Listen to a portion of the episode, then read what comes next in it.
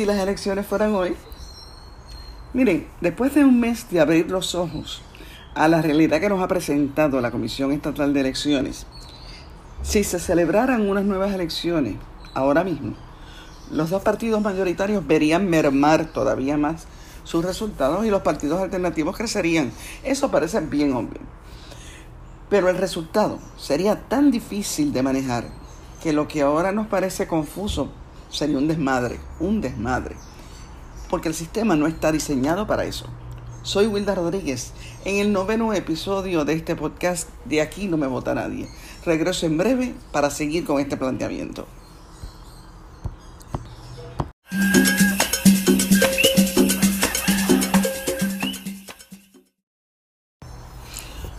Muy buenos días, tarde o noche.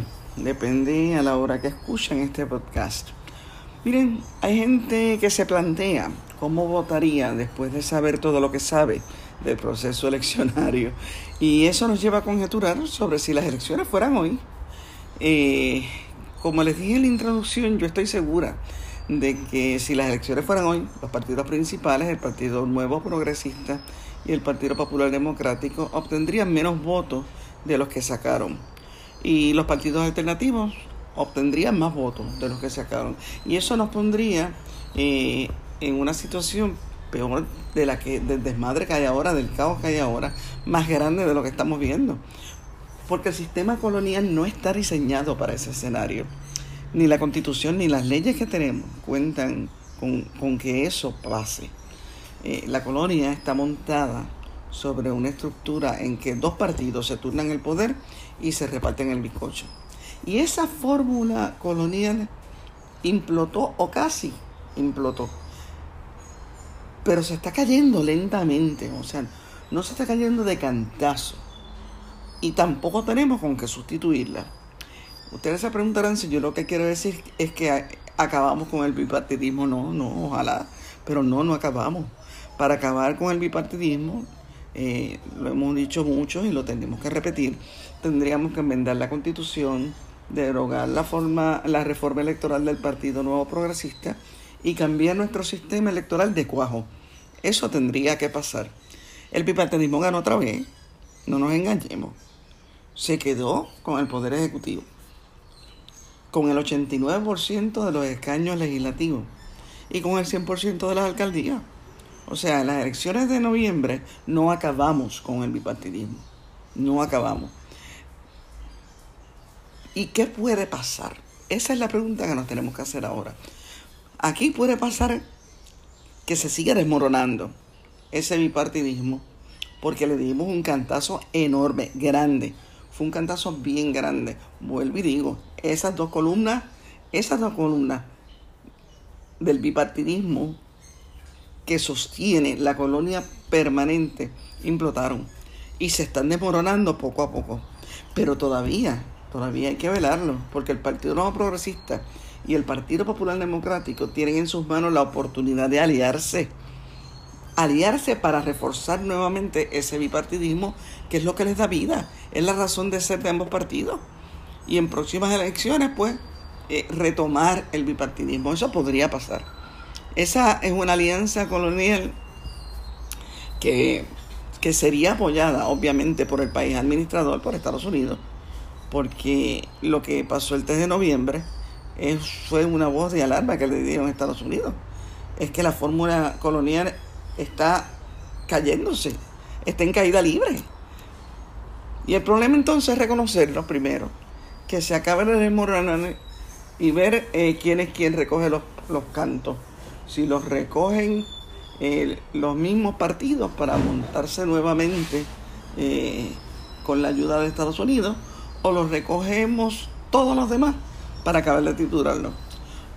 No importa lo que pase, el escenario es inédito. El escenario político que nos espera a partir de enero del 2021 es un escenario inédito.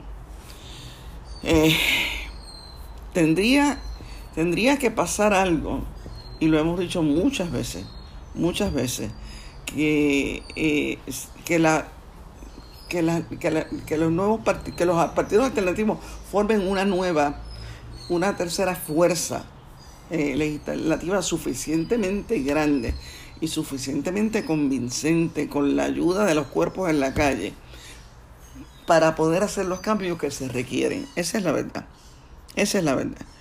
Pero como yo lo veo, ya, ya, ya estamos puestos para problemas. Y yo creo que es irreversible. Porque yo creo que en estas elecciones del 3 de noviembre, las dos patas del binomio de, los partidos, los partidos que sostienen la colonia, quedaron muy erosionadas. Electorado, el electorado ha perdido confianza total en su sistema electoral y dudo mucho que a estos dos partidos les sea fácil regresar a ser los partidos hegemónicos que fueron en su momento. Así que estamos en medio de una vorágine donde es bien difícil mirar más allá de ella en estos momentos. Pero aquí hay un proceso que ya empezó y yo creo que no tiene marcha atrás. Y yo, y yo lo digo y lo repito porque es importante. Aquí, aquí viene un desmadre de todas maneras, porque la estructura sobre la que se montó la colonia permanente ya no es la misma, se está eh, desquebrajando. Y el polvo que se levanta con todo este barullo que hay ahora mismo no nos deja ver la escritura en la pared no nos deja verlo, no está claro cuál va a ser el desenlace de todo esto. Pero yo les digo una cosa, la colonia como la conocemos está en caída libre. Está en caída libre. Lo estaba antes del 3 de noviembre. Yo creo que lo estaba tanto que eso fue lo que nos trajo la Junta de Control Fiscal. O sea, ya la colonia no era no era lo mismo de antes, ya las cosas no eran como antes, y, y, tuvieron que traer la Junta de Control Fiscal a ver si controlaban, valga la redundancia, toda esa caída. Ahora mismo nadie la menciona, nadie menciona esa Junta, como si no existiera, pero está ahí, está ahí, y está esperando para asumir el control. Y no sabemos qué Estados Unidos va a hacer con ella. Está ahí, y está bien agazapadita esperando. Miren, a mí no me gusta citarme, pero en, mi libro Primero de Julio de 2016, La Junta de Control Fiscal y la Colonia Permanente, cito ese título largo, largo, largo, que está en Amazon, por cierto. Por si lo quieres leer, ya yo no tengo copia, pero está en Amazon. Ahí yo explico de dónde sale la constitución que tenemos, que es una ley federal que lo que configura es el sistema electoral para garantizar el control de la colonia a través de dos partidos aprobados por la metrópoli. Esa es la verdad. Esa es la verdad. Eso es lo que es la constitución de Puerto Rico, es una ley federal. Por otro lado, Estados Unidos llegó a Puerto Rico en 1898 con una fama bien contradictoria. Por un lado, eh, podía pensarse, y muchos lo pensaron, que era la nación liberadora, bondadosa, joven, generosa, que iba a libertar a todo el mundo. Por el otro, había quienes pensaban que era un imperio rapaz incipiente e inminente que se iba a guiar por el destino manifiesto. El destino manifiesto era como, como, como esta, era como un muerto al mercado estilo 1828 que les decía que ellos, Estados Unidos, e, iba a ser, tenía que ser, estaba destinado a ser el imperio de América, que era la doctrina de una expansión imperial a todo el continente americano. Y entonces es donde, eh, con esa contradicción es que llegan a Puerto Rico. Y en 1899, en la Universidad de Harvard, es entonces donde se diseña el experimento que iban a poner a prueba en Puerto Rico, el experimento de la colonia permanente el famoso, la famosa frase esa de Puerto Rico pertenece, pero no es parte de, surge de ahí. Y entonces surgen los casos insulares de los primeros años del siglo XX eh, que resolvieron en el Tribunal Supremo cuáles eran cuál era la manera en que ese nuevo imperio iba a bregar con esta colonia. Eso, ¿cómo la iba a tratar como una colonia que fuera una colonia por consentimiento y una colonia permanente. Eso se afianza muchos años después, en el 16, 2016, en la Junta de Control Fiscal, cuando empezó a salirse de las manos ese concepto. ¿Por qué? Mire, en ese mismo libro yo sostengo que Estados Unidos descuidó la colonia pensando que lo tenía todo resuelto, todo estaba planchado, estaba, todo estaba planchado como papeleta de voto adelantado. Eh, Estados Unidos está inmerso, estaba y está inmerso en su propio caos político. Y no pensó que Puerto Rico se le iba a ir de las manos. Y se le ha ido, se le ha ido. Los que sí se dieron cuenta fueron los, buitres de Wall Street cuando les dejamos de pagar el diezmo. Se dieron inmediatamente cuenta. Cuando la deuda subió y empezó Puerto Rico a decir no puedo pagar y empezó a dejar de pagar. Entonces fue que los buitres de Wall Street van al Congreso y le dicen, mira, mira para Puerto Rico, que tiene esa colonia el garete. Todo esto está contenido en este libro. Vuelvo y le digo, no lo tengo, pueden pedirlo a Amazon. Pero es, es, yo sostengo ahí la posición de que la intención de la metrópoli es tratar de mantener a Puerto Rico como colonia por consentimiento per secula seculorum. Las elecciones del 3 de noviembre se la han puesto difícil. Se la han puesto difícil Estados Unidos y ellos lo saben. Ellos que siguen inmersos en su propio lío, en algún momento van a tener que mirar para acá. En algún momento van a tener que mirar para acá. Y están mirando, algunos de ellos están mirando, no todos, pero algunos de ellos están mirando. Fíjense, si están mirando, que ya no, ya no encuentran de qué manera decirle a los anexionistas que la estadía está descartada. Eh, lo han dicho de muchas maneras, nadie les cree. En, en, la facción anexionista en Puerto Rico, nadie les, no, es que no les crean, ellos les creen, no les quieren creer, no quieren admitir que les creen.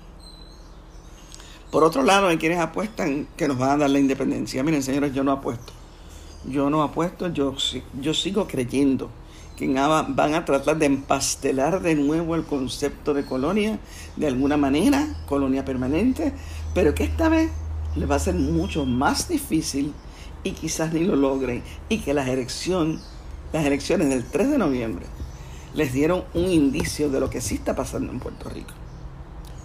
Por eso vuelvo al tema del podcast, que las elecciones del 3 de noviembre implotaron las dos columnas en que se sostuvo la colonia por consentimiento desde 1952 para acá.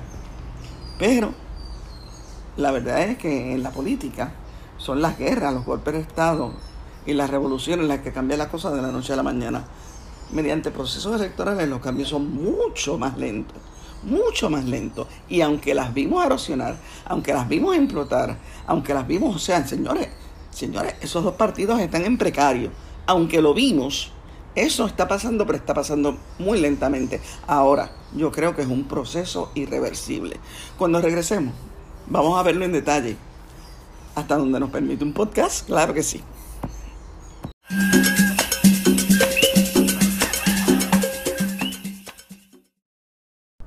Ahora, el podcast de Wilda Rodríguez de Aquí no me vota nadie tiene dos ediciones. Miércoles a las 7 de la mañana, información, análisis y opinión en el estilo único de la decana del periodismo puertorriqueño. Domingo a las 10 de la mañana, una versión más ligera que integra otras facetas de la periodista como humorista y cocinera. Wilda Rodríguez en dos tiempos, miércoles y domingos, lo que ustedes pedían.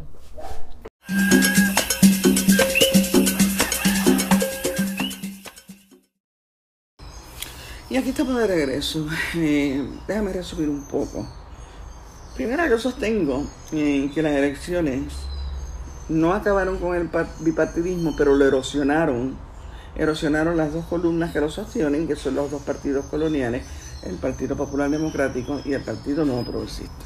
En segundo lugar, sostengo eh, que si se dieran unas nuevas elecciones, esa erosión sería aún mayor. Pero en tercer lugar, estoy diciendo que aunque siguen en el, en el poder los dos partidos coloniales, aunque no tengan la autoridad y la confianza del pueblo para ejercer ese poder, siguen en el poder. Y se las van a tratar de ingeniar para revivir el bipartidismo con la ayuda del país administrador de los Estados Unidos. Por otro lado, yo sostengo que los partidos alternativos tienen que apurarse, tienen que apurarse para aprovechar la molestia electoral que hay ahora mismo en el pueblo buscar las enmiendas constitucionales y las nuevas leyes que propicien otro sistema electoral para el país y ayudar a empujar a que eso se apruebe. ¿Con qué? Con la sociedad civil, con los cuerpos en la calle. Eso tiene que darse. Y por último, sostengo que el desplome del sistema como lo conocemos es irreversible. Yo creo que esto, eh, esto va, la colonia está en caída libre y debe surgir un nuevo estatus para Puerto Rico eh, de todo esto. Yo eso es lo que he dicho hasta ahora. En el segmento anterior quedamos en que las elecciones de 3 de noviembre debilitaron a los dos partidos coloniales y a grandes rasgos podemos decir, vamos a decir lo siguiente, vamos a empezar con el Partido Popular. Hay consenso entre los analistas más ecuánimes del país de que el Partido Popular colapsó como partido principal a nivel nacional y no vuelve a ganar la gobernación. Su fuerza, eh, según esos análisis, reside en los municipios. Es un partido que desde los municipios, si lo hace bien, puede seguir hasta controlando la legislatura por un tiempo. Pero si vamos a la historia de los partidos en Puerto Rico y al deterioro y la decadencia del Partido Popular, podemos decir que el PPD ya va de salida como partido a sus 82 años. Yo, yo creo que carece de liderato, carece de fuerza nueva, carece de ideología, de lealtades, carece de lealtades. Su base, su base, su corazón del rollo se está muriendo literalmente. Literalmente eso está pasando. Y, y yo creo que una reforma no le va a bastar para revivir como partido a nivel nacional. Tendría que ser un nuevo partido. Y yo sé, no sé, no sé, creo que yo no, no creo que tenga, yo no, no, no lo veo encaminado a eso, no lo veo.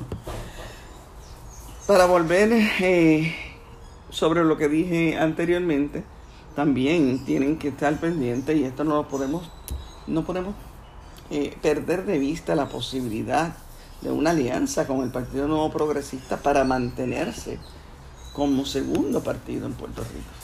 O sea, eso es una cosa que no podemos, no podemos perder de vista. Yo creo que en estos momentos el Partido Popular Democrático le está pidiendo línea a Estados Unidos. Tírenme una línea, díganme qué hago para mantenerme, para quedarme aquí. Tírenme la línea, yo hago lo que ustedes digan. Yo creo que está buscando cómo ganarse de nuevo el favor de Estados Unidos como paladines de la colonia permanente. Y eso está pasando. Vamos al PNP. El PNP, el Partido Nuevo Progresista, yo no creo que esté en condiciones óptimas, ni mucho menos. Tiene 52 años, ya ha perdido muchas de sus facultades a los 52 años. No ha logrado posicionarse como un héroe de su ideología, todo lo contrario. Hay estadistas anexionistas que cuestionan la intención ideológica del Partido Nuevo Progresista. se empeña en impresionar con un partido fuerte y defensor de la estadidad pero se está debilitando en ambos frentes, tanto electoral como ideológicamente. Sin embargo, no podemos perder de vista que durante estos 52 años que ha estado ahí, ha logrado convertirse en partido único. Recuerden que vino a sustituir a uno más radical que era el PER, Partido Estadista Republicano, en el 1968 vino a ser entonces, se convirtió, el PNP se convierte en una versión happy colonial, una versión anexionista pero happy colonial. Y esa happy colonial se ha convertido en un partido único en Puerto Rico que controla las tres ramas. Pero al mismo tiempo, al mismo tiempo, durante todo este tiempo, también llegan a aparecerse tanto el Partido Nuevo Progresista y el Partido Popular, que esa falta de distinción ha sido parte de la erosión y la decadencia de ambos partidos. Así que eso hay que tomarlo en consideración cuando uno analiza qué es lo que puede pasar con el Partido Nuevo Progresista. Yo creo que obviamente el Partido Nuevo Progresista, igual que el Partido Popular Democrático, ha demostrado en estas elecciones del 3 de noviembre una tremenda erosión como partido. Ahora mismo ninguno de ellos tiene más de una tercera parte del voto del electorado. Así que eh, yo creo que en la pugna entre ellos dos, entre ellos dos, que son los que eh, por obra y gracia de la Constitución y de Estados Unidos mantienen la impresión de democracia en Puerto Rico. Una democracia que no existe, pero mantienen esa impresión. Eh, yo creo que entre ellos dos le dio mano muñeca al Partido Popular para quedarse como partido eh, único y sigue en el viaje de imponer la estadidad. Pero eso es un ventilador de sobrevivencia en lo que encuentran otra razón de cero o en lo que Estados Unidos le tira línea. y le dice qué es lo que quieren, que quieren que se conviertan. Aquí es donde entra el descuido del país administrador de que yo les hablaba en el pasado segmento. Antes de pasar al papel que pueden jugar los partidos alternativos, hay que decir esto. Estados Unidos confió demasiado en la teoría de Harvard y que la colonia permanente ya estaba en su sitio y que eso no iba a cambiar. Querían tenerlo resuelto, querían tenerlo resuelto y sus propios problemas políticos internos le desviaron la, vista de la colonia y de un momento se formó un desmadre aquí. Eh, Wall Street entonces chilló, le llamó la atención al Congreso, oye, me está afectando el bolsillo, los nativos se volvieron locos. Eh, yo creo que podemos dedicar un curso universitario completo a, a ese tema. Pero como aquí no cabe, vamos a concluir rápido que Estados Unidos está recibiendo la presión de Wall Street para que entre la colonia en cintura y está recibiendo por otro lado la presión de los partidos coloniales para que lo salve. O sea que ambos, de ambos lados pidiendo, están pidiendo la salvación. Estados Unidos va a tener que actuar. Y están dando indicios a los demócratas de por dónde quieren ir. Eso alienta las esperanzas de un posible proceso de descolonización. Yo todavía no lo tengo claro. Pero no pierdo la esperanza. No pierdo la esperanza. Vamos a los partidos alternativos. ¿Son los partidos alternativos suficientemente fuertes como para impedir que los partidos coloniales se reinventen? Miren, el PIB, el PIB que ha sido la excusa constitucional del sistema bipartita para, para mantenerlo, está echando pluma, está echando pluma. Si no se envanece y vuelve a ser el partido sectario y elitista que ciertamente llegó a ser, podría seguir creciendo hasta convertirse en uno de los partidos principales en el país pero va a depender mucho de cómo la juegue en los próximos cuatro años. A su favor tiene un nuevo liderato, eh, sabe escuchar los tambores y, y, se ha impuesto, se ha impuesto. Pero en su contra sigue teniendo un ejército afuera de contrapipiolos, de gente que, que en algún momento ofendieron y que, no los perdonan. Y, el, y tienen también el movimiento Victoria Ciudadana tratando de dirigir el mambo de la oposición. Y el movimiento Victoria Ciudadana, vamos a ver, el movimiento Victoria Ciudadana es un rompecabezas y el futuro de ese movimiento es Depende de tantas cosas y tiene tanto que aprender. En eh, mucha gente le augura que se va a desinflar. Yo no, fíjense, yo creo que hay dentro hay mucha gente con conocimientos que podrían darle el giro que necesita ese movimiento, ese partido. Eh, pero también tiene demasiados teóricos frustrados que son una rémora para un partido joven que pretende despuntar como partido pragmático, no ideológico. Pero este, hay que velar, hay que velar por dónde es que van y observarlo detenidamente. Eh, yo eh, espero que no se desinfle. Yo honestamente espero que no se desinfle. Yo espero, yo espero que se fortalezca y espero eh, que tengamos dos partidos dos partidos alternativos fuertes. Yo, el proyecto de Dignidad, por otro lado, va a crecer. Va a crecer, yo no tengo duda. Pero tampoco tengo duda de que no va a llegar a ser una fuerza principal. Va a joder como él, pero no va a imponerse.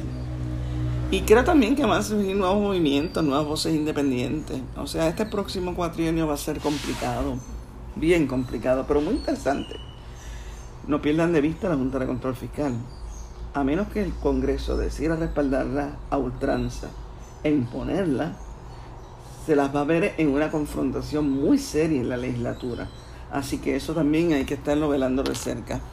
Sobre la administración de Pedro Pierluisi, tendremos que hablar en detalle porque ahora mismo está tratando de pasar por debajo del radar, presentarse como una alternativa ecuánime, eh, pero no sabemos si se lo van a permitir los mismos de él eh, y eso merita un análisis exhaustivo que no voy a hacer aquí ahora.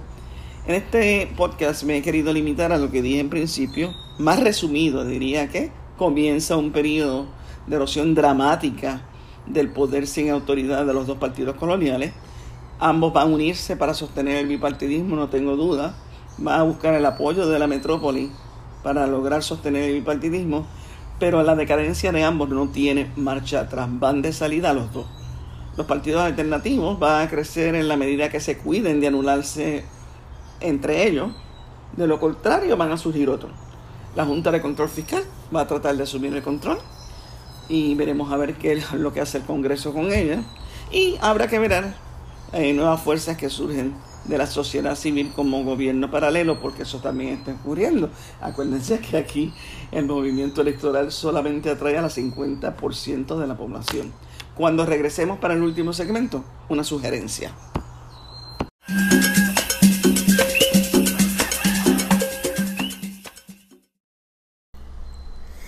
Ya está disponible la segunda edición de Las Vivianas, la novela de Wilda Rodríguez sobre política ficción, que no es tan ficción porque está muy bien sentada sobre la realidad de la depravación de un sector político del país. Pero esta novela es mucho más porque nos coloca en eventos reales de nuestra historia y sus consecuencias.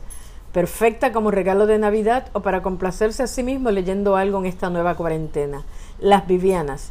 Envíenos mensajes de texto al 787 709-6853 para envío o recogido.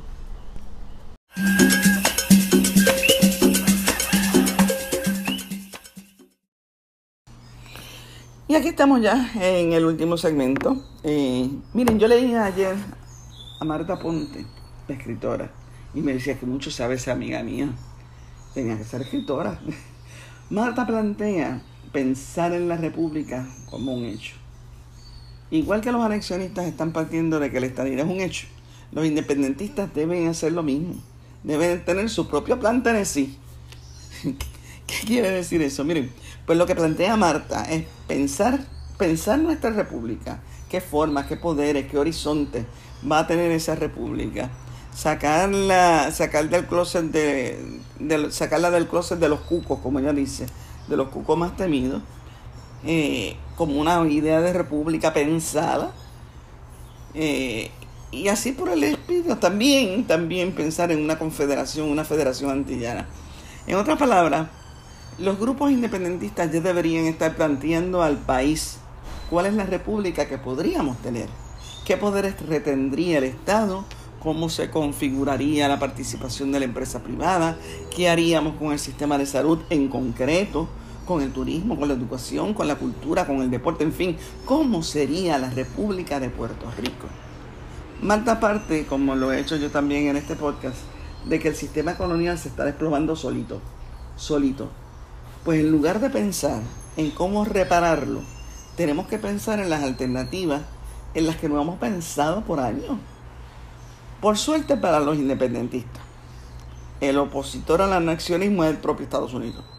Eh, la ventana de los independentistas está abierta para plantear la independencia sin los cucos. Por esa ventana entramos y abrimos la puerta. Señores, hasta la próxima semana. Soy Wilda Rodríguez y gracias por escucharme.